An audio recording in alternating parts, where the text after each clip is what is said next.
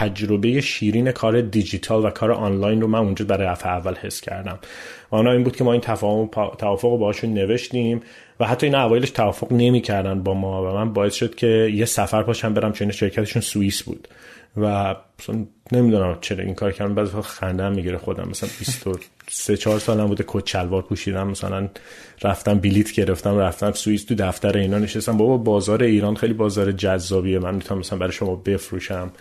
ولی این این فروشگاه رو ما ساعت سه صبح تو شرکت برای در واقع فروشگاه رو آپلود کردیم بالا و اینا رو آی پی رو وصل کردن و جالبه که سه و ده دقیقه اولین سفارش برای ما اومد و این اصلا برای من اینجوری بود نه بابا. اصلا یکی از یکی از نقاطی بود که مثلا موهای بدنم سیخ شد مثلا اینجوری بود که اینجوریه. مثلا من می‌تونم خواب باشم یکی آنلاین پول بده مثلا خرید بکنه.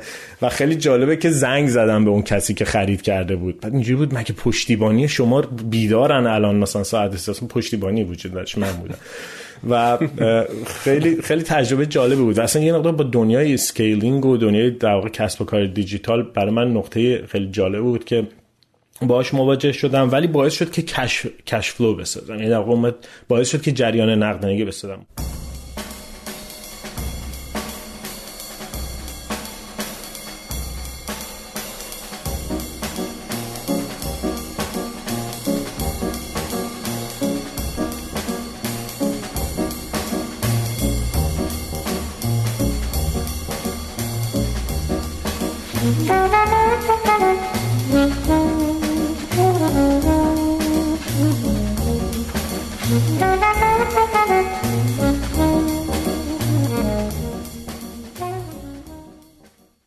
سلام دوستان به پادکست ده صبح خوش اومدین. پادکستی در زمینه استارتاپ کارآفرینی و مدیریت. سلام من میسم زرگرپور هستم و اینجا فصل سه پادکست ده صبح. ما در فصل سه پادکست ده صبح داستانهای فراز و نشیب کارآفرین ها رو روایت می‌کنیم. منم امید اخوانم و امروز گوش میدین به مصاحبه ما با آقای محسن ملایری هم بنیانگذار استارتاپ ترایب که توی کانادا هست و البته محسن قبلا هم بنیانگذار استارتاپ Anetwork بوده و در واقع شتاب دهنده آواتک رو مدیریت می‌کرده توی ایران و از کسایی بوده که خلاصه کانون کارآفرینی ایران دبیر بوده فکر می‌کنم یه همچین آره. سمتی داشت و و در واقع محسن فکر کنم میشه گفت از جزء پیشکسوت های اکوسیستم استارتاپی بوده و داستانی که توی این قسمت در واقع نقل می‌کنه از حالا غیر از اینکه خودش کجا بود و درس خونده و کار کرده چی شده و اینا و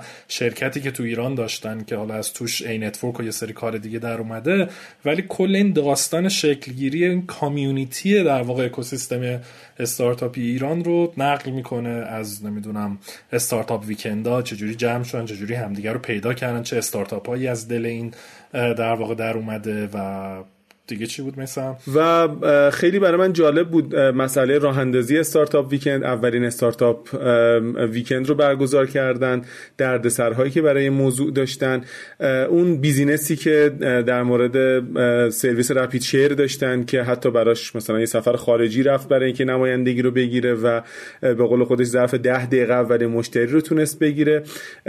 و خیلی داستانگوی خوبیه به نظرم محسن ملایری و خیلی قصهش قصه به صورت جذابی تعریف کرد برامون.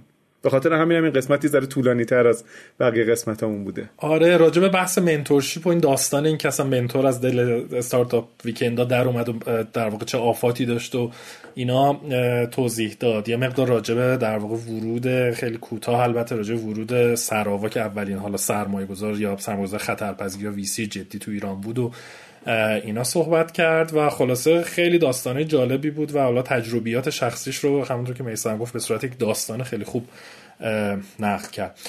ما توی قسمت بعد قراره که شکلگیری در واقع شتاب دهنده آواته که حالا یا اولی یا جزو اولین شتاب دهنده های ایران بوده رو نقد کنیم. استارتاپ هایی که توش در اومده اشتباهات موفقیت ها چه اتفاقایی افتاد. و حالا تو همون قسمت یا شاید یه قسمت سومی راجع به استارتاپشون در کانادا ترایب صحبت کنیم که به تازگی هم جذب سرمایه کرده و خیلی موفقه. بله. به خاطر همین گوش میدیم و دعوت می‌کنیم ازتون که گوش بدین به بخش اول از مصاحبه پادکست ده صبح با محسن ملایری هم بنیانگذار استارتاپ ترایب.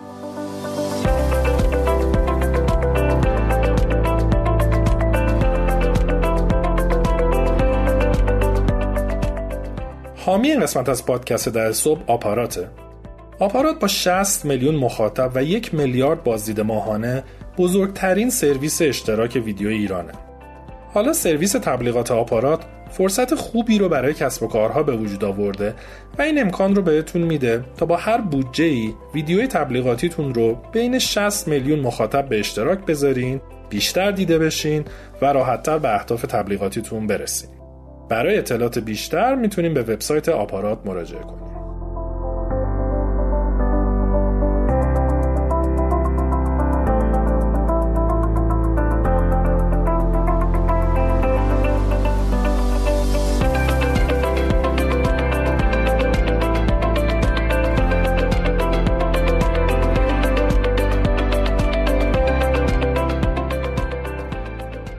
دوستان قبل از اینکه به صحبت محسن گوش بدین یه خبر خوبی براتون داریم که با بقیه هم به اشتراک بذارین. بعضیاتون توی یکی دو ماه گذشته نمی‌تونستین قسمت ها رو گوش بدیم ما پلتفرمی که روش بودیم یک سری مسائلی برامون ایجاد کرده بود از لحاظ فنی اختلالاتی وجود داشت که رفت نمی‌شد و خیلیاتون اذیت شدیم. ما اول از هم می‌خواستیم عذرخواهی کنیم. ولی ما واقعا با اینکه خیلی برامون سخت بود و تعداد قسمت ها زیاد بود و کار فنی سخت بود اما مهاجرت کردیم به یک پلتفرم جدید hosting پادکست که توی این پلتفرم الان همه چی stable ه هیچ مشکلی نداریم همه قسمت ها خیلی راحت می‌تونه پخش بشه و خبر خوبم این که الان دیگه رو Spotify هم می‌تونین ما رو بشنوین. حالا ببینید که تو چه کانالی ما رو گوش می‌کردید من دونه دونه میگم. اگر روی iTunes گوش می‌کردین فرقی نکرده همون کانال قبلی رو تو هم همونه. و می‌تونید که مثل قبل گوش بدید. الان هیچ اختلالی نیست و همه چیز OK ه. اگر روی Castbox گوش می‌کردین کافیه که تو Castbox یک دور اسم کانال جدید ما رو search کنین. ما قبلا ده صبح بودیم الان شدیم پادکست ده صبح. پادکست فاصله عدد ده فاصله صبح. اینو هر وقت تو Castbox search کنین اولین گزینه که میاد کانال جدید ما هست.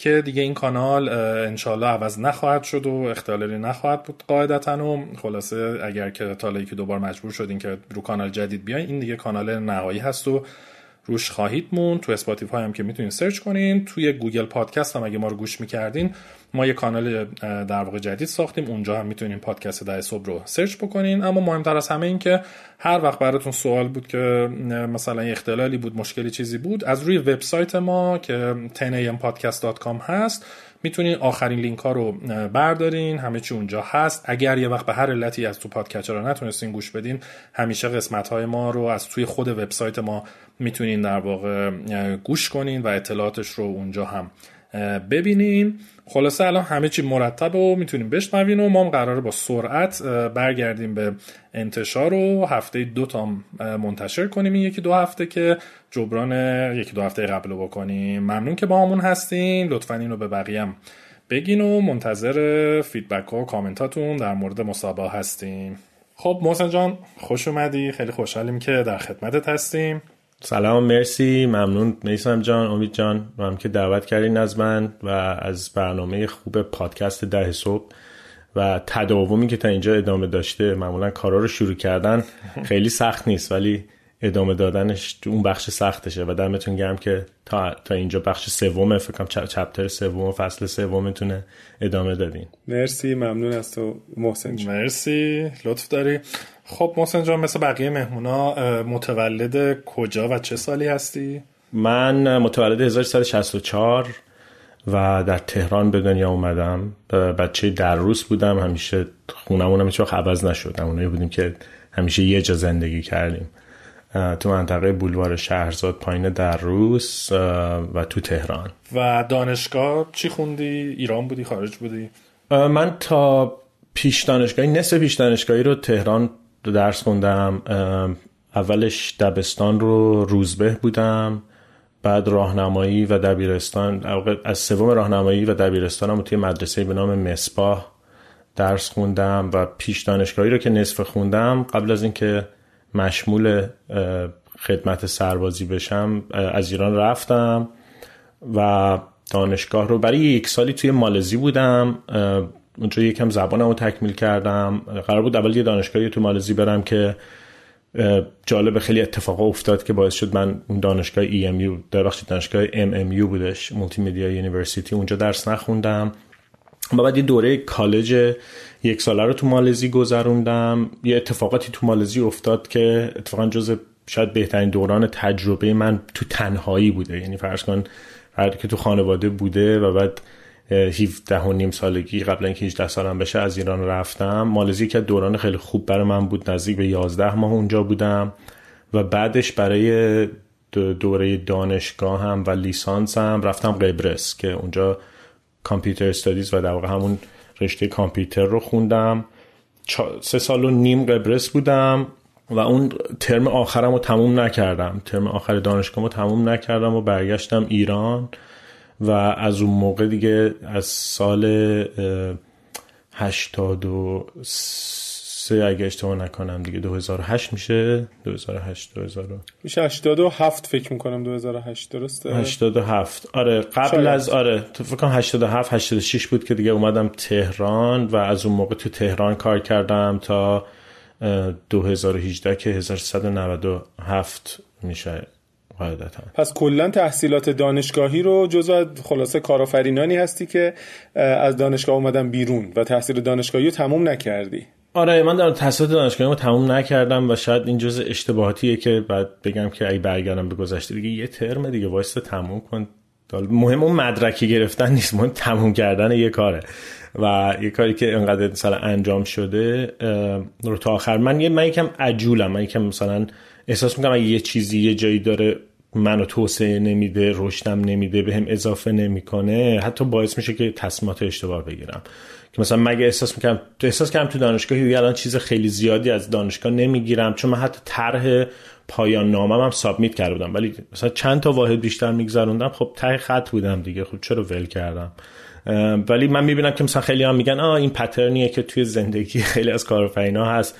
برای من این شکلی نبوده. یعنی مدلی بوده که شاید اگه برگردم به گذشته تمامش می‌کردم نه برای اینکه مدرک رو بگیرم. برای اینکه بعضی وقتا باید یه سری کارا رو تموم کرد. بعد خانواده نمی‌گفتن که مثلا محسن بمون تموم کن. چرا اصلا برمیگردی ایران؟ نمی‌دونم. الان که تو قبرس هستی از اونجا نمی‌دونم. حالا ترکیه اروپا جاهای دیگه برو کار بکن. من یکی خوش شانسی هم شاید این بود که خانوادم خیلی دخالتی نکردن. بعضی وقتا چیزی بوده که رو مخم بوده. یعنی مثلا اینجوری که بابا دیگه یکی وایس جلو من بگه این کار رو نکن دیگه.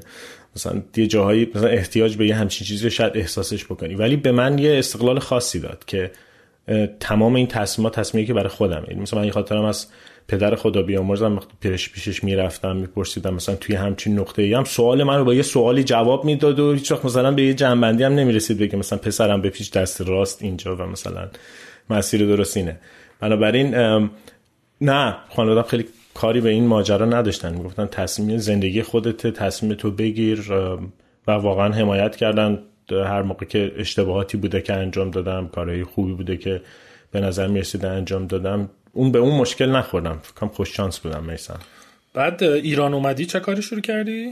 من موقعی که اومدم ایران یه یک سالی یک کارخونه کوچیکی پدر من داشتن که در واقع توی صنعت به نوعی لاستیک حساب می‌شد. ریترت کردن لاستیک بود. در واقع لاستیک های بازیافتی رو می‌گرفتن و یک لایه آج رو روش مینداختن. لاستیک های سنگینی که تهیهش مثلا سخت بود یا گرون بود.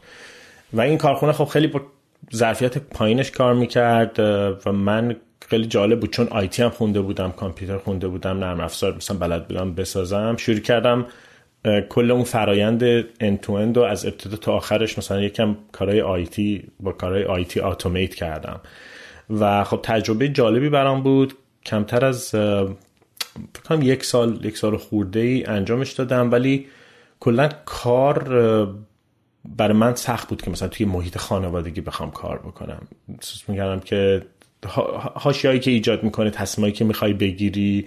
و به این که نمی‌خوام توی کسب و کار خانوادگی ادامه بدم و بعد از اون یه, یه شرکتی رو راه اندازی کردم با دو تا از دو تا از باز آدمای دوست دوست شاید مثلا فامیل مثلا فامیل و دسلش دوست که یه اتفاقی افتاده بود اون موقع در مورد سال 2000 و همون هفت هشت داریم صحبت می‌کنیم که سیستم های file sharing خیلی معروف بودن و اگه خاطرتون باشه کلا خیلی همه تو کار دانلود بودن و مثلا resource های مختلف رو دانلود می‌کردن و file sharing خیلی economy بزرگی داشتش. تو دنیا هم بود. مثلا Megaupload بود RapidShare بود. هنوز اصلا streaming و این سرویس ها شکل نگرفته بود.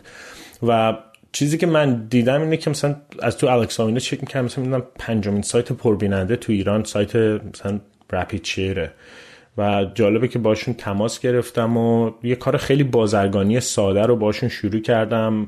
کم کم تبدیل شد به مثلا همکاری exclusive و نمایندگی انحصاریشون که اتفاقی افتاده بودیم. ما یه در واقع shop و e-commerce ی آورده بودیم بالا و اینا تو I در واقع هر کسی که RapidShare رو از IP ایران می‌دید خرید account RapidShare رو می‌تونه از طریق شاپ ما انجام بده و بره چک اوت بکنه.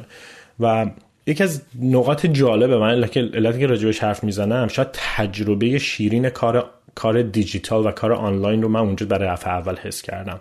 و آنها این بود که ما این تفاهم توافق رو باشون نوشتیم و حتی این اوایلش توافق نمی‌کردن با ما و من باعث شد که یه سفر پاشم برم چون شرکتشون سوئیس بود.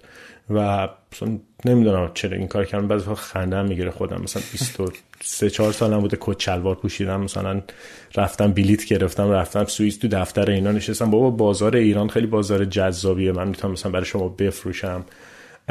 ولی این این فروشگاه رو ما ساعت سه صبح تو شرکت برای در واقع فروشگاه رو آپلود کردیم بالا و اینا رو IP رو وصل کردن و جالبه که سه و ده دقیقه اولین سفارش برای ما اومد و این اصلا برای من اینجوری بود نه بابا. اصلا یکی از یکی از نقاطی بود که مثلا موهای بدنم سیخ شد مثلا اینجوری بود که اینجوریه. یعنی مثلا من می‌تونم خواب باشم یکی آنلاین پول بده مثلا خرید بکنه.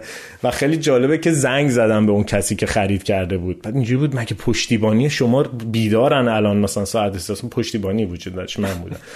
و خیلی خیلی تجربه جالبی بود. اصلا یه مقدار با دنیای scaling و دنیای در واقع کسب و کار دیجیتال برای من نقطه خیلی جالب بود که باهاش مواجه شدم ولی باعث شد که cash, cash flow بسازم. یعنی در واقع باعث شد که جریان نقدینگی بسازم. یعنی ما تا نقطه 50 درصد سود حاصل از فروش رو از اینا می‌گرفتیم. و خب یه مقدار کار بازرگانی خط تیره مثلا کار دیجیتال بود. چون ما کار خاصی نمی‌کردیم. سیستم file sharing برای ما نبود hosting برای ما نبود. ما صرفا فقط داشتیم محصول میفروختیم. ولی من فکر کنم نقطه ورود من به این دنیای کسب و کارهای دیجیتال بود. از این نظر که هم هم برام جذاب شده بود که چقدر جالب تو scale. و برای من مثلا شاید اگه برگردم به گذشته موفقیت این بود که من بتونم یک کسب و کاری برای خودم راه بندازم که مثلا بتونم مستقل باشم درآمد خودم رو داشته باشم. و خیلی راجع به این فکر می‌کردم که okay چی باعث میشه که من بتونم ثروت ایجاد بکنم؟ و همیشه این مسئله بود که okay برای من می‌خوام زمان خودم رو بفروشم برم برای یکی کار بکنم versus که یک چیزی رو به صورت product یک محصول بسازم که در واقع extension ی از خودته. تو زمانتو نمیفروشی. همیشه فروش زمان خودت یه سقفی داره. به یه جایی می‌رسه که دیگه انتهای میزانیه که تو می‌تونی monetize بکنی و در واقع پول بسازی از زمانت. ولی وقتی extension ی می‌سازی که محصوله قابلیت scale پیدا می‌کنی. و این نقطه ورود بود چرا که برای من جذابیتش بود که okay پس نه, نه تنها محصول رو می‌تونی بسازی این محصول دیجیتال scale خاص خودشو داره. قابلیت scale up داره چون distribution channel ش و کانال توزیعش هم به شدت در واقع فرق می‌کنه. و اون درآمدهایی که ما ایجاد می‌کردیم چون من یادم حتی ما برای اینکه بتونیم با اینا کار بکنیم من اولش باید برای اینا فکر کنم خاطرم هست هولوش 10 15 میلیون دلار رو یادم نمیاد چقدر بودش اون موقع. ولی تقریبا ده ده شاید فکر کنم ده هزار دلار ما بعد برای اینا جلو جلو میفرستیم و برای من خیلی پول زیادی بود اون موقع که مثلا چیزی می‌خوام ده هزار دلار رو. من رفتم از از چند تا از friends and family این پول رو گرفتم و یه مدتی هم طول کشید تا با خلاصه سودش بتونیم به اینا پس بدیم. و ولی برای من جالب بود که یعنی بالاخره تونستم سری اون پول رو پرداخت بکنم این cash flow ساخته شده. بعد سوال بعدی بود که خب پس من حالا دیگه چه باید بفروشم؟ و ما خیلی کارهای متعددی رو توی اون شرکتی که راه اندازی کردیم شروع کردیم انجام دادن. مثلا یکی از کارها همین چیز من یاد قبل از اینکه بری جلو یکی اینکه اون شرکتی که میگی چند نفر بودین؟ تنها بودی؟ تیم داشتی؟ co-founder داشتی؟ من دو تا شریک داشتم حتی شریکایی بودن که خیلی hands-on نبودن دستشون تو کار نبود بیشتر شراکت سنتی بود که okay شما هم دو میلیون بیارین شما هم مثلا اینقدر پول بیارین پولا رو جمع کردیم کسی که کار رو انجام می‌داد اون موقع خودم بودم چون اونم کارهای دیگه ای رو انجام می‌دادن. ولی ما یه آف... یک دفتر مشترک داشتیم. یعنی من از این دفتر مشترک یه اتاقی رو داشتم اونا یه اتاقی رو داشتن هر کسی کارهای خودش رو داشت می‌کرد. ولی ولی شراکت بود. و یکی از چیزایی بود که باز من یاد گرفتم که چه جوری باید شریکت یعنی یعنی اشتباه کردم تا یاد گرفتم که شریک تو چه جوری است بعد انتخاب بکنی. صرف اینکه یه نفر مثلا اولش می‌خوان 6 میلیون پول بذارین. از به عنوان مثال و هر کسی دو میلیون میاره این اسم شراکت نیست. می‌دونی؟ و این این این بود. ولی در واقع شخصی که شروع شد ما تقریبا تا 7 8 نفر اضافه شدیم. در واقع تیممون رشد کرد. و علتش هم این بود. یه بخشش شاید مثلا سه چهار نفر کلا روی همون اون کار رپیچر و بازرگانی کار می‌کردن. ولی ما هم خواستیم کنارش یه سری کارا رو بکنیم ببینیم که بعدیش چیه گام بعدی برای من چیه. و ما مثلا از خدمات طراحی وب و کارهای consulting و ارائه خدمات در نظر بگیر گرفتیم تا اینکه مثلا خودمون شروع کنیم یه سری سایت ها رو راه بندازیم که درآمد کسب کنیم ولی باز می‌دیدم که خدمات پیچیدگی خودشو داره. قابلیت scale به اون معنی نداره. تو تو هر چقدر پروژه بیشتر می‌گیری همونقدر باید linear و خطی آدم بیشتری hire بکنی تا بتونی اینا رو تحویلش بدی. ولی قابلیت exponential رو نداره. و اون, اون کارایی بود که ولی ولی تو بیشترین حالت فکر کنم هفت نفر هشت نفر بیشتر ما نشدیم تو اون شرکت. این ایده scale کردن و اینا از کجا می اومد اون موقع که این ادبیات استارتاپی و این حرفا خیلی بروز و ظهور نداشت ولی اینکه ذهنت رفته بوده سمت scale برای من جالبه. ببین من خیلی علاقه زیادی داشتم به اینکه بخونم و مثلا TechCrunch و خیلی از رسانه ها رو می‌خونم. برای این این این برام فضای غریبی نبود که این کسب و کارهایی که ساخته میشه. ولی شاید الان که بهش فکر می‌کنم اون, اون موقع الان می‌تونم بگم که این scale بود. ولی این مشکلی بود که می‌دیدم. شاید نمی‌دونستم exponential چیه ولی می‌دیدم که این رابطه یه رابطه خطیه. شاید الان با این ادبیات scale که قطعا اون اصلا باش آشنا نبودم. ولی ولی می‌دیدم که این رابطه رابطه خطیه. چرا؟ به خاطر اینکه مثلا رپید یه چیزی بود که خیلی scale ش exponential تر بود تا طراحی وب و من می‌دیدم که محصول با خدمات مستقیم مخصوصا به معنی سنتی خدمات چه تفاوتی داره. software as a service نبود. ما داشتیم خدمات رو در واقع به شکل خطی ارائه می‌کردیم پروژه می‌گرفتیم project manager می‌گرفتیم طراح می‌گرفتیم و کار رو تا ته میبردیم. ولی مثلا کنار همون و این تجربه جالب بود. مثلا ما یه سایتی طراحی کرده بودیم که افراد می اومدن بین طرحهایی که اونجا بود انتخاب می‌کردن و یه canvas ی رو براشون چاپ می‌کردیم از این canvas های تیکه تیکه. که مثلا شما می‌تونستید تو دیوار decoration بچسبید. من الان فکر می‌کنم این کارا چه کاری مثلا ما هر کاری مثلا پیش میاد و این ولی ولی ولی الان که برمیگردم بهش نگاه می‌کنم جالبه به خاطر اینکه اینا هر کدوم یه یه experiment بود. انگار توی لابراتوار نشستی اینو انجام میدی بعد اینو با این مقایسه می‌کنی این کارو با طراحی وب مقایسهش می‌کنی این کارو با یه کار ولی کم کم می‌بینی تفاوت این نوع کسب و کارا رو. و به نظر من ماها بعضی وقتا میفتیم توی line ی که چشمون رو به افقهای بیشتری که می‌تونیم تجربه کنیم میبنده. مثلا میریم تو این میگیم okay دیگه کسب و کار اینه.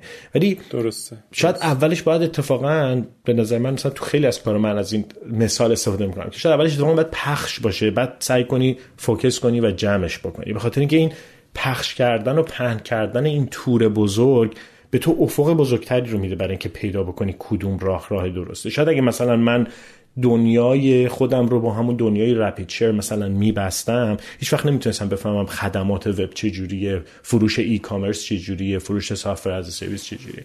این و اتفاقی بود که افتاد. من این exponential رو توضیح بدم محسن اصلاح کن منو. exponential در واقع لوگاریتمی میشه و ما حالا مثلا میگیم یا خطی میریم یا لوگاریتمی تو بحث scale اتفاقی که میفته اینه که می‌خوایم کاری بکنیم که مثلا تعداد مشتری سفارش تراکنش فروش هرچی هست لوگاریتمی بره بالا. ولی اون میزان منابع حالا پرسنلمون هرچی که هست خطی حالا خطیش مهم نیست ولی اونقدر لوگاریتمی نباشه. بنابراین شما تو طول زمان با resource ها یا منابع به نسبت کمی می‌تونین یه عالم مشتری بگیرین و بفروشین. وگرنه اون چیزی که محسن می‌گفت خطی یعنی که به ازای هر مشتری پروژه یا سفارش جدید همون‌قدرم شما باید نیرو استخدام کنید منابع بذارید. ولی scaling درسته؟ کاملا درسته. و اگه بخوایم برگردیم به گذشته یه نگاهی هم می‌خوایم بکنیم. ببین از از موقعی که در واقع انسان ها وارد عصر کشاورزی شدن و settle شدن از, از حالت اینکه همش در حال حرکت کردن و سفر کردن و به صورت hunter and gatherer بودن اومدن نشستن یه جا و کشاورزی رو انجام دادن. اقتصاد خطی شاید حتی به نوعی از اون نقطه شروع شد.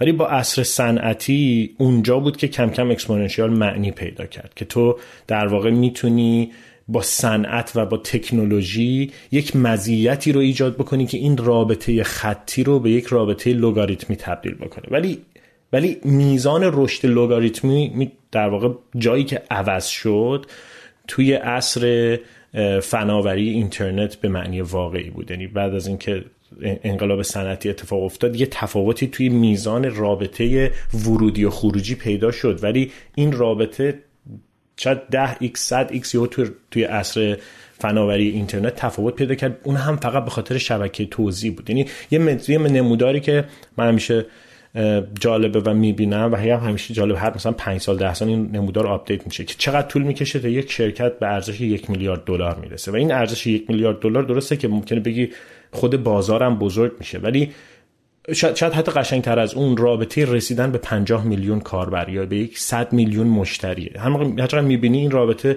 رابطه لوگاریتمی در واقع شکمش و در واقع سرعت رشدش بیشتر میشه.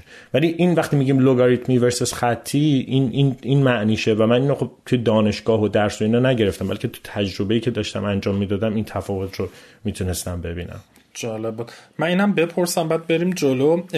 توی صحبت کردی که یاد گرفتی چه شریکی انتخاب کنی نه در واقع فاکتورات رو به ما میگی. حالا می‌رسیم به استارتاپی که الان توی کانادا داریم ولی فرض بکن الان بخوای در واقع به مخاطبای ما بگی از نظر تو اگر بخوای یه کار جدید راه بندازی چه انتخاب شریکت به چه صورته؟ چه فاکتورایی رو میگی؟ اگه چی باشه انتخابش نمی‌کنی اگه چی باشه انتخابش می‌کنی از کجا پیداش می‌کنی؟ ببین من اتفاقی که شاید تجربه توی شرکت ترایب که شرکتی هست که الان با سیاوش سهیل شراکت دارم یکی از بهترین نوع شراکت هایی که شکل گرفته.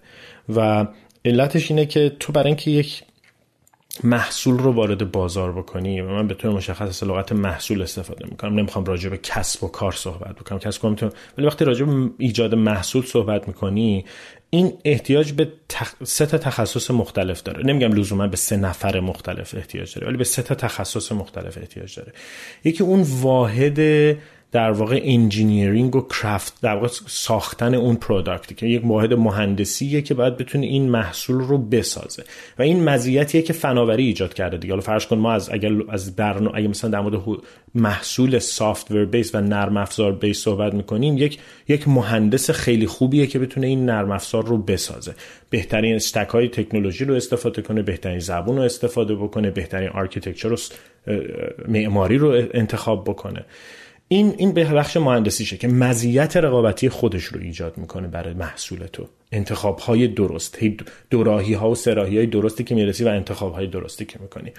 دومین زاویهش زاویه در واقع طراحی اون محصوله.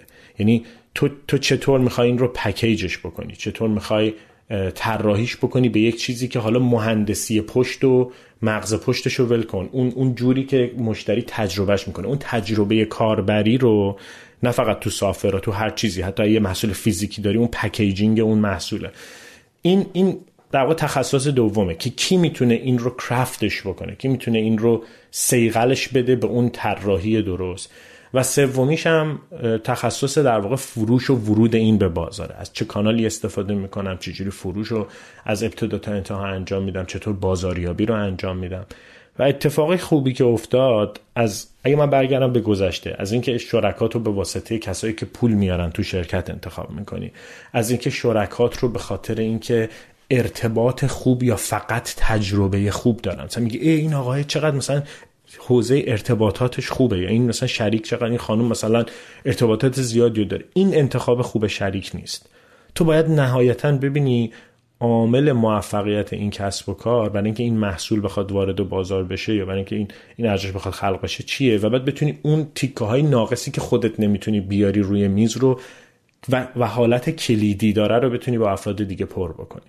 و میگم تو تجربه دوم من خیلی ارتباط محور بود. اینکه مثلا ایشون خیلی ارتباط داره خیلی تو حوزه تو این صنعت خیلی میشناسنش خوبه. ولی به معنی این نیست که شریک توه. و این این ممکنه این تجربه منه ها. من نمیگم این لزوما نحوه درست انتخابه. ولی من از چند تا تجربه شراکت عبور کردم که هر کدومش به من یه درسی رو داد و احساس می‌کنم انباشته اون تجربه رو توی انتخاب آخرم که انتخاب شراکت با سهیل و سیاوش هستش در واقع از این طریق تکمیلش کردم. اوکی. خیلی هم عالی. بریم جلوتر. بعدش چی شد؟ این شرکت رو داشتین یا بعد جمعش کردین یا چی؟ اون شرکتی که داشتیم توش شروع کردیم یه سری کارهای دیگه کردن. در مورد سال 2010 اینا داریم صحبت می‌کنیم که کم کم اینترنت شروع می‌کنه گسترش پیدا کردن و یه, یه کامیونیتی شروع می‌کنه دور شکل گرفتن. ما اون لحظه مثلا کاری که داشتیم می‌کنیم دو سه تا کار داشتیم. یه فروشگاه فروش در واقع خدمات چیز داشتیم. به جز به جز رپیچه رپیچه به من این تصور رو داد که okay تو می‌تونی حتی محصولی داشته باشی که فیزیکی فروش نره یعنی من ای مثلا e-shop ی که داشتیم فروش فروش فیزیکی داشتیم. من حتی دیدم فروش دیجیتال چقدر جالبه. تو gift card بفروشی. محصول دیجیتال رو از کانال دیجیتال توضیح بکنی. و این ما تقریبا دو سه تا سایت و مختلف رو داشتیم که انجام داشتیم می‌دادیم. ولی کم کم یه کامیونیتی چک گرفت و خیلی جالبه که من با جشنواره وب آشنا شدم که شایان شلیله با چند تا از بچه های دیگه مثل پرهام باغستانی و محمد رضا خیلی های دیگه بودن که من الان اسمشون تو ذهنم نیست. جشنواره وب رو برگزار می‌کردن. من یکم حتما راجبشون خونده بودم. به یه دلیلی این اون موقع جیمیل این سرویس چتش رو اوورده بود بالا و خب هم برای ما همه فناوری جالب بود. من نمی‌دونم چرا یه چراغ سبزی روشن بود و بود. لواشک نوشته بود شایان اس اچ نوشته بود خاطرم نیست چی بود. ولی دیدم یکی آنلاین بعد بهش گفتم من نمی‌دونم شما کی هستی ولی این feature جیمیل خیلی feature جالبیه که می‌تونی با آدما حرف بزنی. تو کی هستی و اینا؟ شایان هم که قاطیه دیگه. اینجوری بود که تو کی هستی؟ تو کی با من اینجوری حرف می‌زنی؟ دعوا شد دیگه. خلاصه یه دعوای دیجیتالی اونجا اتفاق افتاد و تو این مایه‌ها بود که آقا من اصلا تیم جشنواره وبم خیلی خاطر میگم ما بچه بودیم دیگه. مثلا همه ما 20 مثلا 3 4 سالم چند سال بوده. خلاصه پاشو بیا بام تهران ببینم چی میگی بود. نه دعوا ها اینجوری بود که بیا ببینم چی میگی تو این کارو می‌کنی من کارو می‌کنیم. بعد من رفتم دیدم عجب این بام این مدلی network کرد آفرین. بعد رفتم دیدم این بام تهران عجب اکوسیستمیه. یعنی مثلا یه عالمه آدمایی که تو حوزه وب بودن نمی‌دونم یادتونه موقع هنوز فیسبوک تازه معروف شده بود. حتی یه پیجی نیمای پونیشا و آی هوم که الان ترکیه است. نیمای نور محمدی پویا رجامند و شایان یه پیجی داشتن بام تهران. چون مثلا اون موقع صد هزار تا لایک و میخوندن و هی قرار میذاشتن و بعد رفتم نه عجب باحال. اینا مثلا جمع میشن میرن بالا و بعد ما توی مثلا شاید 20 بار بالا رفتن این بام تهران. عجب مسیر باحالی هم بعد از این ولنجک ولنجک این بام تهران هی می‌رفتیم بالا هی حرف می‌زدیم. همینجوری هی حرف می‌زدیم ایده.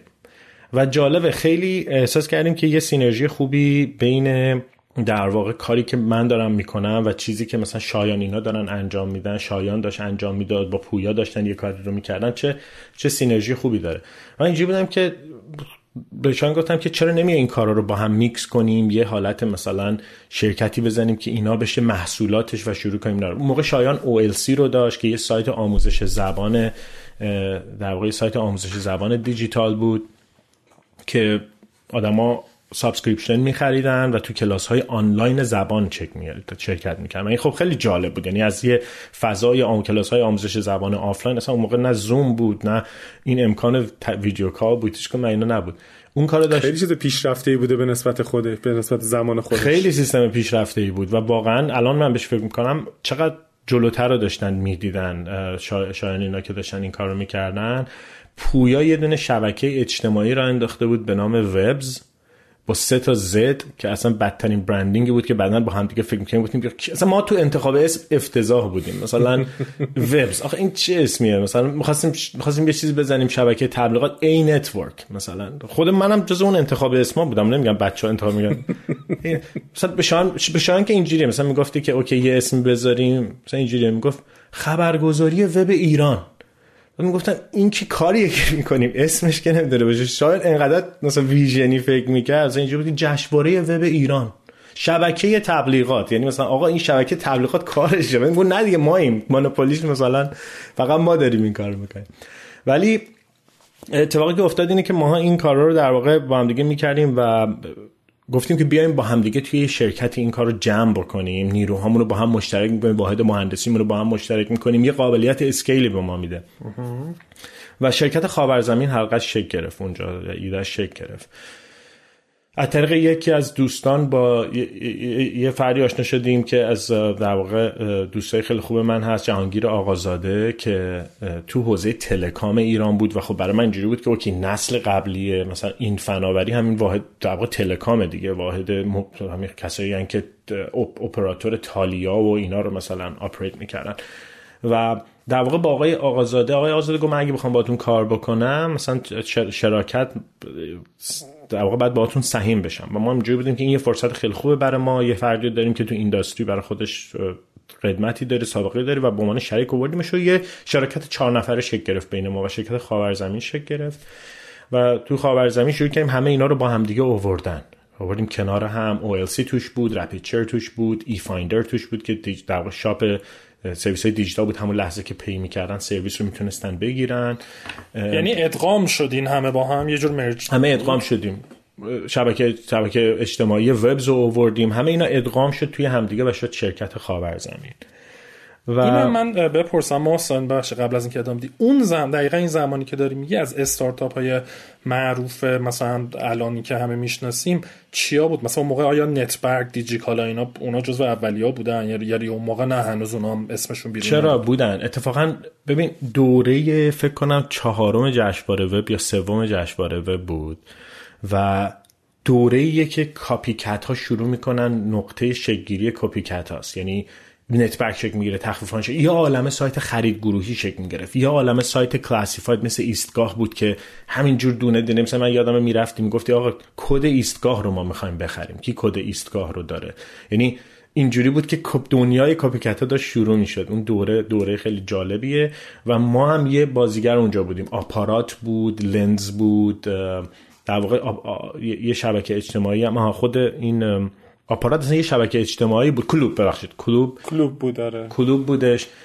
همه اینا بودن. و این در واقع نسل شروع نسل در واقع شاید سوم یا چهارم حالا این جز چیزایی که من دارم تست می‌کنم ساختار بهش بدم. فناوری تو ایران بود که یعنی telecom ا شکل گرفتن ISP ها شکل گرفتن شرکت های نرم افزاری پایه مثل فناپ و همکاران سیستم و اینا شکل گرفتن. این نسل بعدی بود که اینا اومدن رو بستر اینترنت خودشون رو آوردن بالا. و اولش توی جوونا بود جوونا بودیم که مثلا رو همین پلتفرما و کپی مدلایی که کار می‌کرد رو شروع کردیم ساختن. ولی تو جشنواره وب یه observation خیلی جالب چون خاورزمین حتی جشنواره وب هم انجام داد. یه آش شله قلمکاری بود. فقط ما مثلا آدم خفه نمی‌کردیم اون تو همه کار تو اون شرکت داشت انجام می‌شد. و شاید این این باز دوباره یکی از اشتباهاتی بود که ما فهمیدیم که پخش کردن تمام resource ها این استراتژی که OK من تخم مرغامو می‌ذارم همه میشنویم اینو. ولی من می‌خوام تخم مرغامو بذارم تو سبدای متعدد لزوما تفکر درستی نیست. یه موقع تو می‌خوای به عنوان یه سرمایه گذار پسیو و بدون اینکه کاری خودت بکنی سرمایه گذاری بکنی استراتژی اینکه سبدای متعدد معنی میده. ولی وقتی کارآفرینی هر چقدر بیشتر تمرکز کنی بهتره رو کاری که می‌خوای بکنی. به جای اینکه این نیرو رو پخش بکنی.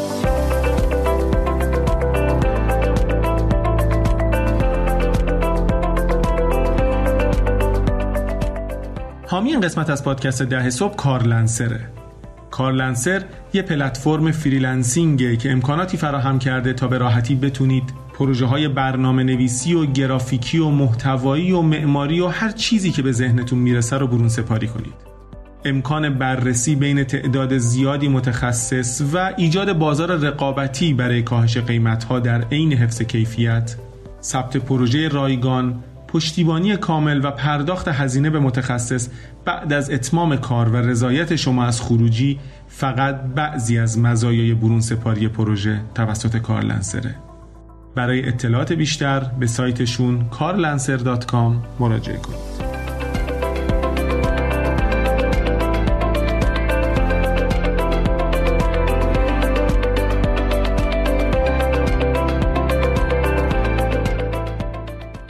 ما بعدش چی شد؟ اینا رو همه رو ادغام کردین و گفتیم اون تمرکز رو نداشتین ولی به حال ادغام شدیم بعد چی شد؟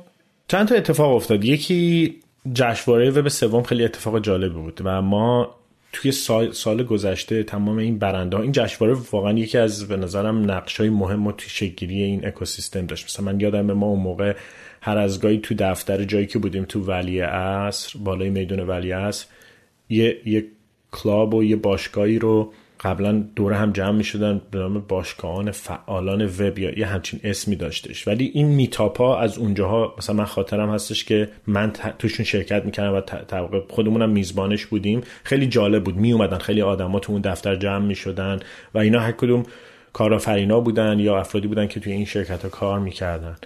و جشنواره وب یکی از بهونه های خوب بود که همه اینا دور هم جمع بشن. یعنی من یکی از نقش های خیلی کلیدی رو تو تجربه ای که من از این اکوسیستم داشتم حتما بایس های خودش هم داره ولی این نقش جشنواره تو اووردن آدم و کنار هم خیلی مهم بود.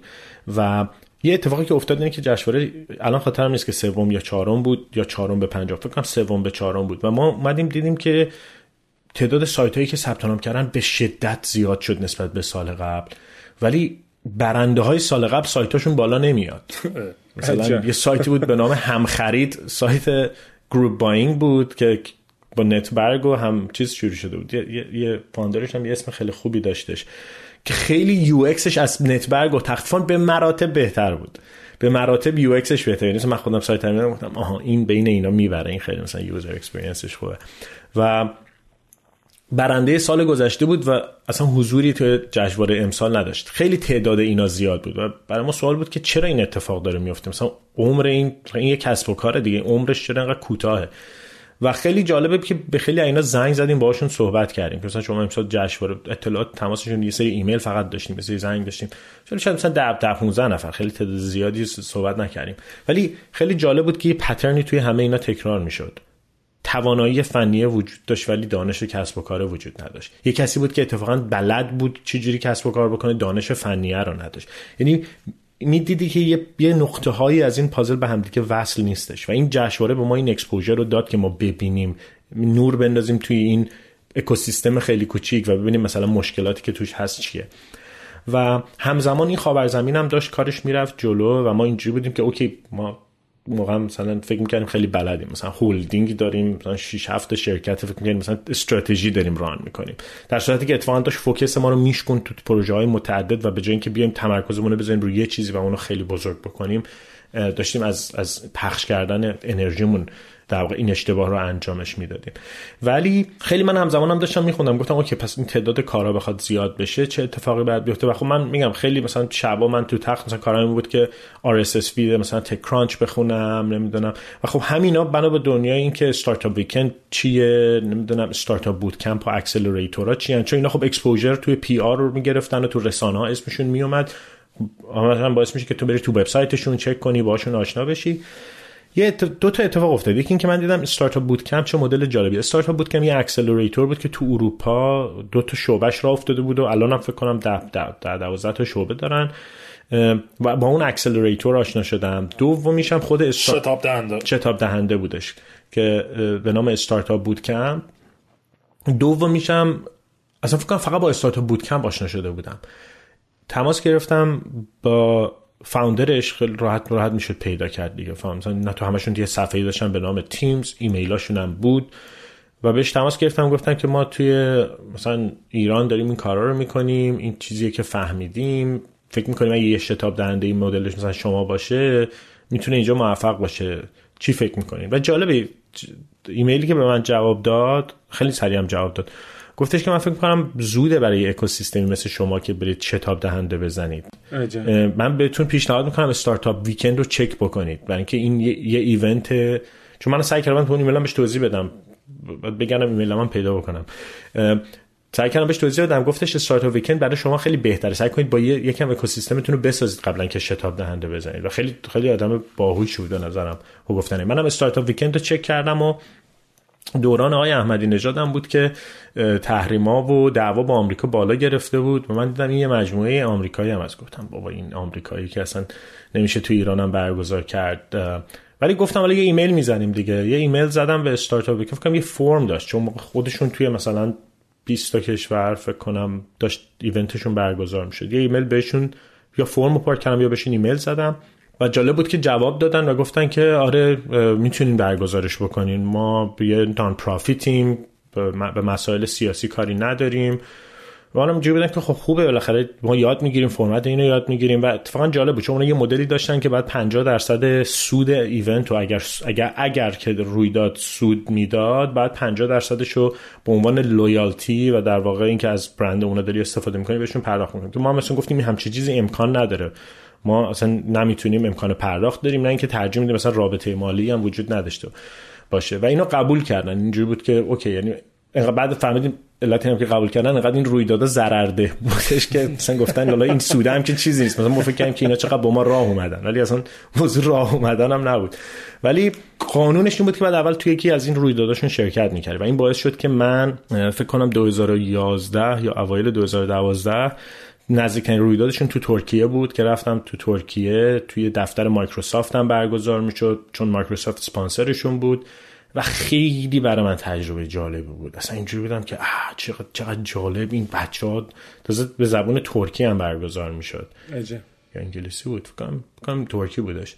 ولی اینکه این همه آدم توی سالن بعد اصلا شبیه هیچ از این کنفرانس هایی که ما می‌رفتیم میشستیم اینجوری اینجوری بالا رو نگاه می‌کردیم خیلی hands-on بود پر جنب جوش بود. خیلی vibe ش منو گرفت. بعد office مایکروسافت هم خیلی باحال بود. مثلا یکی تجربه های جالب سفر من بود و اونجا اتفاقا found یکی از founder های Startup Weekend هم توی اون در رویداد اومده بود شرکت کرده بود. به خاطر اینکه یکی از دوستای نزدیکش یه خانم ترکی بود که اون اون در واقع مثلا معرفی کرده بود و استارتاپ ویکند داشته بود. مثلا گفته بودن اوکی بریم اونجا هم سفر بکنیم. ولی جالب بود. برای من دیدن این یه گزارش براش نوشتم برگشتم با پویا شایان آقای آزاد صحبت کردم و گفتم این واقعا به نظر من چیزی که کار می‌کنه. ما اگه تو ایران را بندازیم این گپی که وجود داره رو میشه پرش کرد. و گفتیم اوکی اگه موافقت اونا هم وجود داره بریم یا علی شروع کنیم اسپانسر گرفتن چون کاست داشت و دفعه اولی هم بود. حالا مثلا ما چون جشنواره رو برگزار می‌کردیم یه مقدار با فضای راه اندازی رویداد و برگزاری رویداد آشنا بودیم. ولی افتادیم دنبال اسپانسر دیگه. هر کی که میشناختیم ایمیل همزمان هر کی که میشناختیم منتور شروع کردیم ریچارد کردن و در واقع تماس گرفتن با خیلیا. و اتفاق خوبی که افتاد فکر کنم مثلا خیلی بعد از اینکه از خیلی نشنیدیم مجموعه فناپ اعلام آمادگی کرد و گفتن که ما آماده ایم اسپانسر بشیم. اون موقع با خانم آیت حسینی در واقع اونجا به بهشون این کار رو سپردن که آیت هم خیلی به ما کمک کرد برای اینکه این اتفاق بیفته و فناپ و همزمان هم چون شناسا شکل گرفته بود به عنوان یکی از بازوهای فناپ اونا توافق کردن. قبل از اینکه وارد برگزاری استارتاپ ویکند بشم یه, یه،, یه،, یه چیزی دیگه هم که اتفاق افتاد و من مثلا پازلا رو بعدا با هم دیگه مثلا وصل می‌کنم سعید رحمانی اون موقع توی نسپرس کار می‌کرد و نسپرس یه شرکت سرمایه گذاریه که توی خیلی از کشورها و مناطق هم سرمایه گذاری کرده یه می‌خواستن وارد ایران بشن و یه بخشی از این یه تحقیقی بود که می‌خواستن تو بازار اینجا ایران انجام بدن و ببینن فرصت سرمایه گذاری تو کسب و کارهای دیجیتال چیه. من خاطر یه توضیح بدم بخش تو پرانتز آیه رحمانی در واقع از بنیانگذارای سراوان که سراوا حالا روی دیجیکالا کافه بازار و یک سری شرکت دیگه سرمایه گذاری که حالا با این گفتم یه معرفی کوتاه بکنم تو ادامه داستان بکن آره نه مرسی. ولی علت اینکه می‌خوام این داستان رو بگم برای اینکه یه،, یه،, یه سیگنال دیگه هم ما گرفتیم. در واقع اینکه نسپرس داشت تحقیق می‌کرد که وارد بازار ایران بشه. توی اون جلساتی که اینا رفتن خیلی ها رو دیدن. بچه های آپارات رو دیدن بچه های چاره رو دیدن دیجیکالا رو دیدن حسامینا رو دیدن. یکی از شرکت که دیدم شرکت ما بود 20 تا 30 تا شرکت ایسکا رو دیدن. همه رو دیده بودن دیگه. market research بود که ببینن تو بازار ایران فرصت چیه. یکی از بازخوردای خوبی که من اونجا از سعید رحمانی گرفتم که مثلا باش follow up می‌کردم که خب نظرتون چیه راجع به شرکت ما. یکی از حرفایی که زدیم بود که شما شرکتتون خیلی کار داره انجام میده و این این به نظر می‌رسه یعنی اولین جایی که یه نقطه جرقه برای من بود یه نگاه سوم و یه حالت هنوز مثلا رول منتور نداشت. بعدا خیلی منتورشیپ به من داد و خیلی به من کمک کردش. ولی یهو یه نگاه سومی بود که تجربه داشت و من گفتش که اوکی تو داری خیلی پخش می‌کنی کارا رو و روی کار، کارهای متعددی کار انجام میدی. ولی نحوه آشنایی مثلا با خود سعید رحمانی که بعدها بعد از اینکه از نس نسپرس به خاطر تحریما وارد ایران نمیشه از نسپرس استعفا میده و میاد داخل ایران سراوا رو راه اندازی می‌کنه و روی سری از این شرکت ها سرمایه گذاری می‌کنن. نحوه آشنایی من این بود. برای ما فناپو به عنوان اسپانسر اووردیم اون موقع چون سراوا هنوز شکلم نگرفته بود تازه در حال صحبت با سرمایه گذاری مختلف بود یادم مجموعه فیروزه حالا خاطرم نیست به اسم اسپانسر یا به عنوان همکار مثلا شروع کردن کار در واقع با, با از, از این رویداد حمایت کردن. ولی بزرگترین حمایت از فناب بود که در واقع آقای جوان مردی خودش تصمیم گرفته بود که از این از این رویداد حمایت بکنه. و این رویداد اول Startup Weekend برگزار شد و یه بازخورد خیلی خوبی داشت. ما mentor ای خیلی خوبی جالبه. مثلا اینجوری بودیم که okay ما اگه به سی تا mentor تماس بگیریم که بیاین توی رویداد مجانی مثلا به یه عده کمک بکنی گفتیم سی درصدشون میگن باشه. خب برای تعداد مربیای ما کافیه. هر 20 تا گفتن میایم. بعد ما اینجوری بودیم که کجا مثلا ما قرار نبود 20 تا مربی داشته باشیم. بعد نشون می‌داد که این تمایل وجود داشت که همه کمک بکنن که این اتفاقای خوب بیفته. برداشت من از این از این رویدادها این بود. و استارتاپ ویکند شروع شروع کرد به شکل گرفتن محسن جان تا جلوتر نرفتیم راجع به استارتاپ ویکند چون بحث منتور و این حرفا مطرح شد. من خودم هم استارتاپ ویکند برگزار کردم و البته شرکت کننده هیچ وقت نبودم. ولی انتقادی دارم شخصا و این انتقاد رو شاید دارم نمایندگی می‌کنم از سمت یه عده. اونم این بود که یه عده آدمی که احتمالا صرفا آدمای فنی بودن اومدن و به واسطه اینکه خب حالا یه رویدادی داشت برگزار می‌شد برای اولین بار اسمشون گذاشتن منتور. و بعدا اینها یه مقداری جو اینکه واقعا منتورن اینا رو گرفت و حالا نه الزاما اینا رو آدم های دیگه ای که بعد از اینها اومدند و این یه مقداری آسیب و صدمه زد به اکوسیستم استارتاپی. یعنی ما توی برهه‌ای با یه سری آدم کم دانش یا کم تجربه یا هر دو روبرو بودیم که خودشون رو محق و صاحب نظر در ارائه مشورت به استارتاپ ها می‌دونستن. چرا؟ به خاطر اینکه توی یه رویداد استارتاپ ویکندی بهشون می‌گفتن منتور. خب شما این اینو من درک می‌کنم که اینو باید این کار انجام می‌دادید در شروع. این کاملا من okay ام باهاش. و این رو هم درک می‌کنم که ممکنه که در ادامه خیلی دست شما نبوده این فرایند اگر اتفاق افتاده. دوست دارم نظرتو بدونم بدونم موافق هستی با من یا نه؟ مثلا با به بخشایش موافقی بخشایش نیستی چه شکلیه؟ یه مقدار راجع به این پدیده mentor ی و mentorship و mentoring توی ایران صحبت بکنیم و ارتباطش با Startup Weekend ا فکر می‌کنم جذاب باشه. مثلا برای آدمایی که خیلی وقت دارن این اکوسیستم رو دنبال می‌کنن. خیلی نکته خوبی رو گفتی. ببین ترکیب چند تا اتفاق بود. که ما که بلد نبودیم. یعنی من نمی‌دونستم mentorship چیه.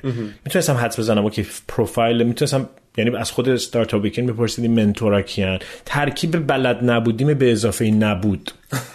یعنی هم ما بلد نبودیم هم نبود. مثلا من کجا می‌رفتم؟ یه استارتاپی که exit کرده مثلا گفتن برید از کارآفرینای موفقی که exit کردن. exit نداشتیم مثلا شرکتی نداشتیم بره تو بورس که مثلا یا اصلا اینقدر کم بود. پس یکی کمبود منابع منتورها بود و دو اینکه ما هم بلد نبودیم. یعنی داشتیم یاد می‌گرفتیم که پس منتور خوب پروفایلش کیه. ولی چون باعث شد که این استار ویکندام تعدادش زیاد شد به حال می‌تونم بفهمم حرف تو که این یه دکون و دستک هم شد که مثلا دو مثلا دکون و دستکی به نام منتورشیپ. ولی می‌خوام بدونی که ترکیب دو تا چیز بلد نبودیم به اضافه نبود بود که باعث شد که این اتفاق بیفته. ولی من یکی از بزرگترین آفتهای استارتاپ استارتاپ اکوسیستم خودمون رو تو ایران رو هم این می‌دونم که منتور خوب کمه و نیست. یعنی اگه منتور خوب و دانش خوب باشه بله. و کارآفرین های خوبی خواهند بود که خیلی می‌تونن بهتر از این چیزی که الان دارن کار رو انجام میدن انجامش میدن. و این بعدا یه گپ هایی بوده که ما سعی کردیم حالا کامل یا ناقص پرش بکنیم مثلا طریق مثلا شتاب دهنده و اینها. ولی یکی از بزرگترین کمبودها توی اکوسیستم هست. هزار تا مشکل دیگه داره. ولی نبود منتور خیلی خوب که بتونه ولی مثلا یکی از ایده که ما داشتیم و که چطور می‌تونیم از کارآفرینای ایرانی که خارج از ایرانن مثلا اون موقع کمک بگیریم برای اینکه کمک بکنم برای اینکه سخت بود آدمایی رو پیدا بکنی که بیان. ولی بازم اومدن. حسام آرمندهی اومد. حمید محمدی اومد. بچه های شکوری اومدن. آقای نظاری اومد. آقای سعادت اومد. یعنی آدم های خیلی با تجربه هم اومدن. ولی این منتورشیپ فقط توی قالب یه استارتاپ که کسی منتورشیپ یه رابطه پایدار بلند مدته. یه رابطه که بری توی ایونت ادوایزر نیستش که بگه برو چپ برو راست. شما دیگه خودتون توی این حوزه چون دارین زیاد کار می‌کنین این رابطه اصلا مرشدی و مرادیه که بعد چک بگیره که تو بگی که من یه همچین ریسورسی رو دارم که یه حکمتی رو می‌دونه و به منم جواب لزوما نمی‌خواد بده بلکه می‌خواد به من کمک بکنه که چرا قوه رو تو جاهای بیشتری بندازم. ولی من من یکی از قبول دارم حرف تو که یکی از مشکلات هستش توی استارتاپ اکوسیستم خب بعد چه شد؟ خیلی خوب جواب رسی ولی بریم جلو که کلی سوال داریم ازت. آره. بعد این استارتاپ ویکند چه شد نهایتا؟ Startup Weekend در واقع دومین رویدادش فکر کنم دومین رویدادش هم تو تهران بود.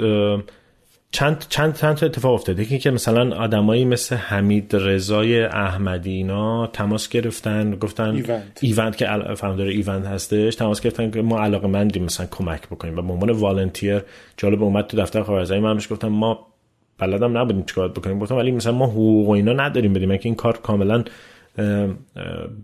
داوطلبانه بر اساس داوطلبانه است. و اونم گفتش که نه من علاقه مندم. اومد و واقعا هم خیلی نقش اساسی تو اجرای نحوه اجرای این رویدادها و اینها داشت. حمیدرضا احمدی بود که خیلی کمک کرد. ایمان داوودیان از بیرجند به عنوان یه شرکت کننده اومد تو استارتاپ ویکند اول و بعد خیلی مصر که استارتاپ ویکند دوم بعد توی بیرجند برگزار شه من بودم که این همه شهر حالا از تهران چرا دومی بیرجند؟ این اصفهان مشهد شیراز. ولی می‌خوام بگم که چقدر نقش آدما مهمه و سومین رویداد یا چهارمین رویداد تو بیرجند برگزار شد و ما چقدر بایس و یه سری ایراد تو ذهنمونه که نه بیرجند که اون آخره. ولی یهو می‌بینی یه نفری از بیرجند میاد که اکوسیستم تو بیرجند بالاخره می‌سازه. بالاخره آدما رو دور هم میاره اکوسیستم خیلی آدم محوره. و, و این آدم ها نقشه اساسی دارن. من می‌فهمم که اوکی بازارم باید آماده باشه ترامپ هم باید نباشه چه می‌دونم ده تا هزار تا دلیل می‌تونی بیاری. ولی نقش آدم ها رو ما نباید نادیده بگیریم. حسین مزرویی در واقع استارتاپ ویکند اصفهان با چند نفر دیگه مثل در واقع فاوندر ویرگول فاوندر ویرگول علی, آجودانیان, علی آجودانیان مهدی مهدی هم در واقع ناصری. مهدی ناصری بود اومد کمک کرد. خیلی ما میگم ببین یهو یه اتفاق خیلی جالبی افتاد. به یک جنبش تبدیل شد. حالا میگن به من میگن از یه لغتای استفاده می‌کنی که لغتای خطرناک مثلا میگی مأموریت میگی جنبش. میگم بابا خب من جا لایره لغتام کرده یا ولی ولی به یک جنبش تبدیل شده بود این. و و واقعا می‌تونستی حسش بکنی. یک انگیزه خیلی بالایی و به لحاظ زمانی و اتفاقایی هم که داشت میافتاد خوب بود. یعنی تو در عین حال که این آدمایی رو داری که به صورت مایکرو لیدر یا مثلا رهبرای کوچیکی که تو جای مختلف شروع می‌کنن میگن ما هم می‌تونیم ما هم می‌خوایم. همزمان میشه با حرم جمعیتی ایران همزمان میشه با یهو در واقع پخش شدن موبایل و اتصال افراد خیلی بیشتری به اینترنت همزمان میشه به رفع شدن خیلی از فشارهای اقتصادی که رو ایران بود. یهو چندین اتفاق با هم دیگه میافتاد که به نظر من اونها هم تاثیرگذار بود. ولی ولی نقش آدما رو نباید کم رنگ گرفت. نمی‌تونی بگی که مثلا نقش آدم کم رنگ بوده. این بازاره که رسونده به اینجا. و این اتفاق افتاد و این خیلی پخش شد و چند تا اتفاق افتاد. یکی که توی خود شرکت ما ما, ما هم دنبال جذب سرمایه بودیم و خب حرف می زدیم با مجموعه های مختلف و این ایده راه اندازی شتاب دندم خیلی من بهش آبسس شده بودم و خیلی درگیرش شده بودم. هی بهش فکر می کردم خیلی می خوندم روش طرح می نوشتم و ما حتی رفتیم پیش خود مجموعه فناپ و خیلی ها رفتیم صحبت کنیم که این اتفاق بیفته. ولی برای اینکه این داستان خیلی پخش نشه می‌خوام برگردم به اینکه چه اتفاقی تو خاورزمین افتاد و توی خاورزمین ما دنبال جذب سرمایه بودیم. همزمان شده بود با اینکه سراوا شکل گرفته بود. سعید رحمانی از نسپرس اومده بود بیرون و در واقع یه fund اولیه و یه سرمایه اولیه از سرمایه گذاری داخلی ایران جذب کرده بود و شرکت سراوا رو راه انداخته بود و این رابطه که نزدیک شده بود من به سعید مثلا تماس گرفتم به Startup Weekend چند بار دعوتش کردم که رویداد تعدادش زیاد شده بود. و این این رابطه شخصی منم با سعید خیلی قوی تر شده. یعنی به عنوان منتور من واقعا ازش خیلی چیزها رو شروع کردم یاد گرفتن. و خب تجربه خیلی خوبی هم داشت. حالا بعد به نظرم پیشنهاد می‌کنم به عنوان مهمانم تو برنامهتون بیارین باش حتما صحبت بکنین. تجربه ما صحبت کردیم با سعید جزو اولین مهمونامون بوده در جدی؟ آره. خیلی کوتاه بود. خیلی دوست دارم دوباره باش صحبت کنیم ولی تو مهمونامون بودم آره. خلاصه علت که اینو میگم برای اینکه سرمایه گذار خاورزمین سراوا بود و در واقع اتفاقی که تو خاورزمین افتاد تو همین تو همین صحبت ما به این رسیدیم که باید focus کنیم تمرکز کنیم به این نتیجه رسیدیم که ad network و در واقع شبکه تبلیغات scale scalable ترین کاریه که ما داریم انجام میدیم و توی بازار ایران کمترین player رو بازیگر رو داره. و تو خاورزمین به نتیجه که تمرکز بکنیم. همزمان بود با اینکه در واقع ببینیم کم کم یه سری اختلاف هم به عنوان شرکا شکل گرفته بود که در واقع با پویا و در واقع با آقای آقازاده شراکتمون رو تموم کردیم توی توی خاورزمین. و خیلی برمیگرده به اینکه انگیزه ها کجاست و, و, و در واقع چشمانداز ها کجاست. نه اینکه ما چشمانداز بهتری داشتیم ولی ولی این تفاوت دیدگاه ها تو نحوه اینکه به کجا باید بریم چه جوری باید بریم اگر این همسو بودن ها وجود نداشته باشه این اختلافات بین شرکا شکل می‌گیره و باعث شد که ما, ما از هم دیگه جدا بشیم. پویا یک کسب و کار خیلی موفق رو انداخت و با مجموعه پیک برتر و اینها. از طریق اونها جذب سرمایه کرد پویا رجامن آقای آقازاده هم که خب به تو این صنعت بوده کار دیگه کرد. ولی ما تو زمین در واقع سهام اون دوستان خریدیم و من هم سهامم دایلوت شد. چرا؟ چون ما یه چیز دیگه هم که فهمیدیم گفتیم یه سری جوجه اردک زشتم توی خاورزمین هستن که صاحب صاحب ندارن کسب و کارم نیست. مثلا Startup Weekend تو کجایی استراتژی کسب و کار به جز یک مرکز هزینه می‌تونی بذاری. جشنواره و اینا کارهای خوبی بودن ولی جنسشون جنس کسب و کار نبودن. خیلی بیشتر کسب و کار اجتماعی حساب می‌شدن. کسب و کاری که بیشتر از طریق impact و اثری که می‌ذارن اندازه گیری میشن تا میزان پولی که در میارن. scalable نبود. نبود که جشنواره رو بگه okay سال بعد چجوری 10 میلیارد در بیارم سال بعد 100 میلیارد در بیارم. درست و این باعث شد که ما به نتیجه رسیم که این هم پس بعد اینا هم باید خارج بشه از پاور زمین. من یک سفری رو رفتم به برزیل چون استارتاپ ویکند یکی از کارهایی که می‌کرد سالی یک بار یه گرد همایی جهانی داشت تمام برگزار کننداش از همه جای دنیا می اومدن خیلی محیط متنوع و آدمای مختلف از زوایای مختلف می اومدن خیلی تجربه جالبی بود. دو روز مثلا هم تفریح بود هم آدما با هم ارتباط برقرار می‌کردن. همزمان بود در هفته جهانی کارآفرینی که توی برزیل برگزار شد. هفته جهانی کارآفرینی در واقع رویدادایی بود که سخنرانای جدی داشت. فکر کنم اکتبر اکتبر بود که من رفتم. و خیلی برام جالب بود. یهو مثل مثل استارتاپ ویکند که یهو چشت خیلی باز میشه. اینم بازی که اون نقاط بود که چش منو باز کردیدم. او اینجا مثلا یه عالم بازیگر هم وبسایتاشون رو چک می‌کردم که مثلا خیلی از این کارها از طریق مجموعه هایی که لزوما کسب و کارهای تجاری نبودن انجام می‌شد. حالت نان پرافیت بود سوشیال انترپرایز بود برای شرکت هایی بودن که نهادهای مردمی در واقع این کار رو انجام می‌دادن. و من وقتی برگشتم یه ایده که تو زنم بود که این این در واقع فعالیت های ما جاش اتفاقا توی یک نهاد مثلا مردمی و یک نهاد غیر تجاریه و خب پدر من یه انجیوی به نام کانون کارآفرینان صنعتی کشور داشتن که خیلی فعال نبود. حتی دوره آقای احمدی نژاد خیلی از این انجیوها مد... کلا اصلا کاراشون متوقف شده بود و فعالیتی نداشت. و دیدم مثلا بهش برفتم باش صحبت کردم گفتم ما می‌خوایم این کارهایی مثل استارتاپ ویکند و جشنواره و اینا رو بیاریم توی نهاد متفاوتی اتفاق بیفته که لزوما تجاری نیست. و ایشون هم حمایت کرد گفتش آره می‌تونین از قانون استفاده کنین چون با مثلا اون مأموریت اولیه‌ای که ما برای قانون مد نظرمون بود بیشتر صنعتی نگاش می‌کردیم ولی اینم یه صنعت برای خودش. و در واقع اونا دیگه منتقل کردیم به قانون خاور زمین جذب سرمایه کرد. سهام آقای آقازاده و پویا که خریداری شد سهام منم دایلوت شد. به عنوان کسی که تو خاورزمین نمی‌خواست ادامه بده.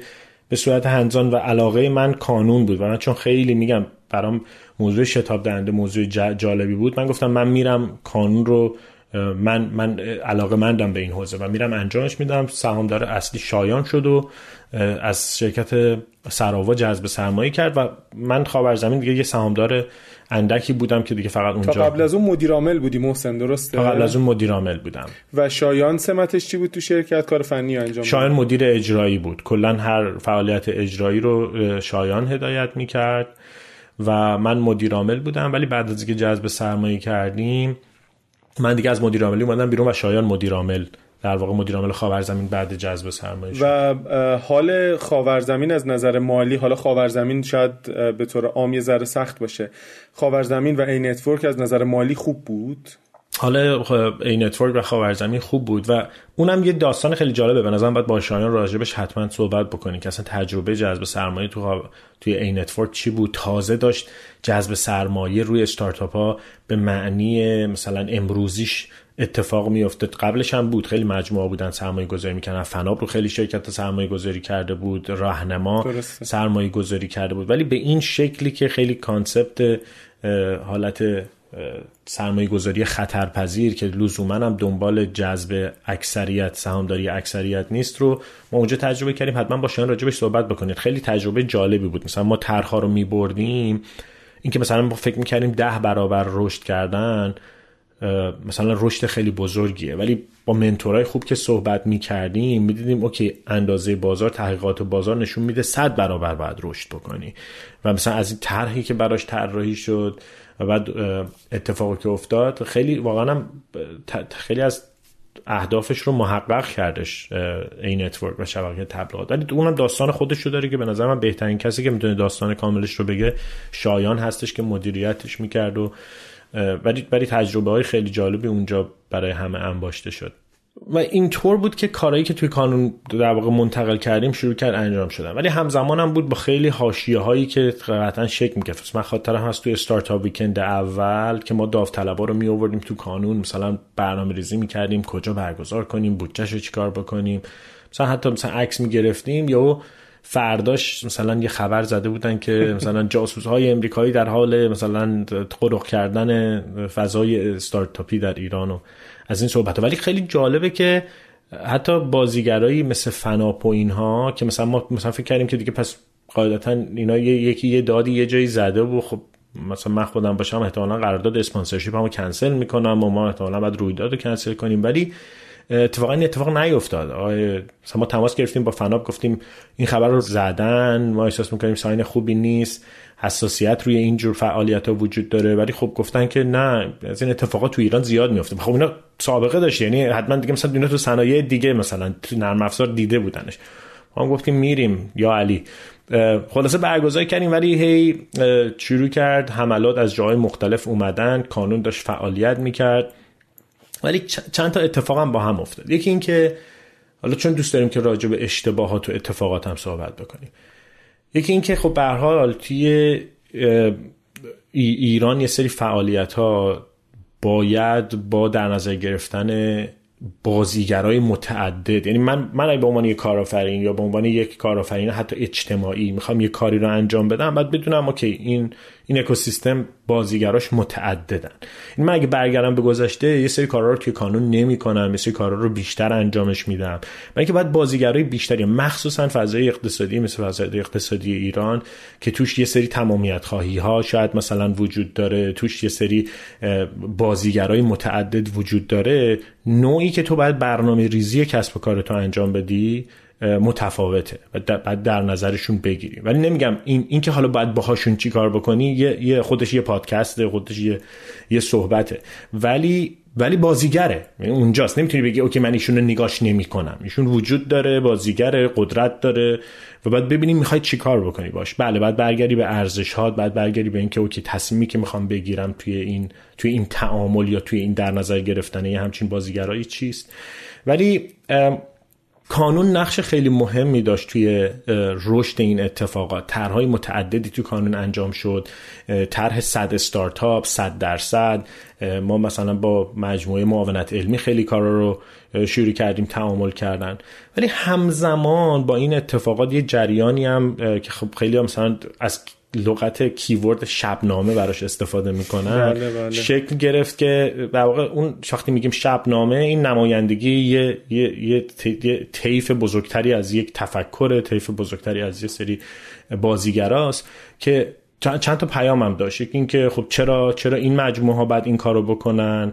آیا این افرادی که مثلا این کارو دارن می‌کنن بهترین کسایی که می‌تونن مثلا وارد کننده این مفاهیم باشن؟ آیا اینها توی از کجا بدونیم که اینها مثلا با مجموعه های خارجی مثلا ارتباطاتشون منجر به جاسوسی نیست؟ که مثلا استارتاپ ویکن امریکاییه. همه ما دیگه فالو کردیم اون اون تفکر رو بله بله. ولی یکی از یکی از اتفاقاتی بود که به نظر من ضربه زد به اکوسیستم و اون اون اون pace و اون سرعتی که داشت. ولی برگردم می‌تونم بگم یه بخشی از این اشتباهات هم ما بوده که خب ما گفتیم به قول مثلا اینا که آقا سریع برو کارتو انجام بده و تاثیرتو بذار بدون اینکه بازیگرا رو در نظر بگیری آخرش من می‌تونم اینو برگردم به خودم بگم OK باید کار بهتری اتفاق میافتاد با در نظر گرفتن یه همچین بازیگرهایی با همچین حساسیت هایی برای اینکه بشه بلند مدت تر تاثیر رو گذاشت. یعنی شاید اگر اینا این دوستان مشارکت می‌دادین این هواشی کمتر می‌شد. آره من نمی‌دونم راه حلش واقعیتش میسن چیه و میگم این اینقدر بحث بزرگیه که شاید به نظر من یه چپتر خودش یه کتاب خودش. آره من آره. یه چیزی هم برای خلاصه رفع ابهام بپرسم. طرح 100 درصد این بود که 100 تا استارتاپ از 100 تا استارتاپ ویکند در بیاد درسته؟ طرح 100 درصد این بود که 100 تا استارتاپ ویکند با 100 تا شرکت کننده و جمعا ده هزار تا در واقع علاقمند به کارآفرینی وارد یه سری از این رویدادها بشن. طرح 100 استارتاپ این بود که مثلا توی سه سال آینده 100 تا استارتاپ خوب مثلا توی کشور شکل بگیرن آها. که بتونن جذب سرمایه کرده باشن. پس ارتباطی با 100 استارتاپ فعلی نداره که 100 استارتاپ فعلی مرتبط با این وسته این چیز جداگانه اون چیز جداگانه ای بود. آره نمی‌دونم الان 100 استارتاپ من خیلی وقته که در واقع روز به روز درگیر وقایع استارتاپ فضای استارتاپی نیستم. نمی‌دونم این 100 استارتاپی که میگه چیه. ولی ما یه طرح این 100 درصد از 100 استارتاپ بردیم که یه مقدار الگو برداری از مدلی بود که توی هند داشت انجام می‌شد. اونا یه, یه برنامه های مشابهی داشتن که مثلا من مثلا اونا رو خونده بودم اینا رو تبدیل کرده بودیم به پروپوزال برده بودیم. ولی می‌خوام می‌خوام جمعندی بکنم کانون رو. کانون خودش یکی از چپترهای خیلی مهمه به نظر من. با مثلا اگه کسی علاقه من باشه مثلا می‌تونه با بازیگرای متعددی که تو اون دوره درگیر بودن صحبت بکنه. درسای خیلی زیادی توش وجود داره. ولی به هر حال نقشش نادیده گرفتنی نیست توی این اتفاقاتی که افتاد. بخاطر اینکه یک مجموعه بود که تمرکزش صبح تا شب رو این بود. در, در حالی که همه داشتن به عنوان در واقع نقش خودشون رو توی این اکوسیستم بازی می‌کردن کانون یه نقش دائمی و در واقع یه نقش فوکس کامل و تمرکز کامل روی این اتفاقات داشت. ولی در واقع یه, یه طرحی که برای من علاقه مندیم به این موضوع شتاب دنده خیلی زیاد بود و در واقع همونجا کم کم کانون رو من در واقع حمیدرضا احمدی و بچه ها و ساختاری که اونجا شکل گرفته بود دیگه جوری بود که داشتن خیلی کار رو انقدر خوب انجام میدن من اینجا بودم که من نقش خیلی زیادی اینجا لزوما ندارم برای موفقیتش و الان وقتی اینه که این شتاب دهنده شکل بگیره. و این موضوع شتاب دهنده پروپوزالی بود که من خیلی پیش خیلی از مجموعه بردم برای اینکه ببینیم کدوم مجموعه علاقه مندن که یه شتاب دهنده شکل بگیره. و نهایتا مجموعه سراوا و خود سعیدم علاقه‌مند بود به این در واقع این اتفاقی که مثلا ما میگیم و این تئوری که داریم که اگر مجموعه ای باشه این استارتاپ ها رو بیاره funding و سرمایه در اختیارشون قرار بده mentor در اختیارشون قرار بده شانس موفقیتشون به مراتب بیشتر هستش و دیگه داستان آواتک از اینجا شروع میشه. فشارهایی که فشارهای شبنامه ای چقدر موثر بود توی خروجت از کانون کارآفرینی؟ فشارهای شبنامه ای تأثیری برای خروج من از کانون نداشتش. در واقع این شاید تکامل خود مسیر من در کانون بود که چون چون اصلا کانون در واقع ما می‌دونستیم که این اتفاقات باید توی یک نهاد کسب و کار اجتماعی اتفاق بیفته نه یه نهاد کسب و کار. ولی می‌دونستیم هم شتاب دهنده یه بیزینسه. شتاب دهنده رو باید به صورت یه بیزینس انجامش داد. این تأثیری به هیچ وجه توی فعالیت من توی کانون رفتن من توی آواتک نداشتش اتفاقاتش چون فکر می‌کنم حدود یک سال توی چیز بودی کانون بودی درسته؟ من فکر کنم حتی شبنامه دی... یعنی من تو آواتک بودم که شبنامه شروع شد. ولی وقتی علت این که در اون موقع میگیم برای اینکه مقالات و چیزایی که تو رسانه ها میخوردن بود. شبنامه دیگه product شد شد شبنامه. خلاصه اون اتفاق تبدیل به یه محصول شد شد محصولی به نام شبنامه. خب خیلی ممنون. محسن جون خیلی به نظرم storyteller و داستان سرای خیلی خوبی هستی. من که خیلی لذت بردم و این تا آره دلمون آره. نمیاد قطع بکنیم. هی با امید داشتیم آره message من, من اصلا دارم نگاه می‌کنم تو گفتی که 50 درصد بزنیم رو ترای 100 درصد رفت هنوز آواتک نرسیدیم. ما وقت این قسمت رو برای همین زیاد می‌کنیم. خیلی برای منم جذاب بود. یه دوره شد رو کل این داستان اکوسیستم. همینطور. خب ممنون محسن جان. امیدواریم برای دوستان مفید بوده باشه. باشه ما تو قسمت بعد راجع به شتاب دهنده آواتک که احتمال اسمش رو شنیدیم آواتک و, و بعدم استارتاپ فعلی محسن ترایب توی کانادا صحبت خواهیم کرد. مرسی. ممنونم مرسی. خیلی خدا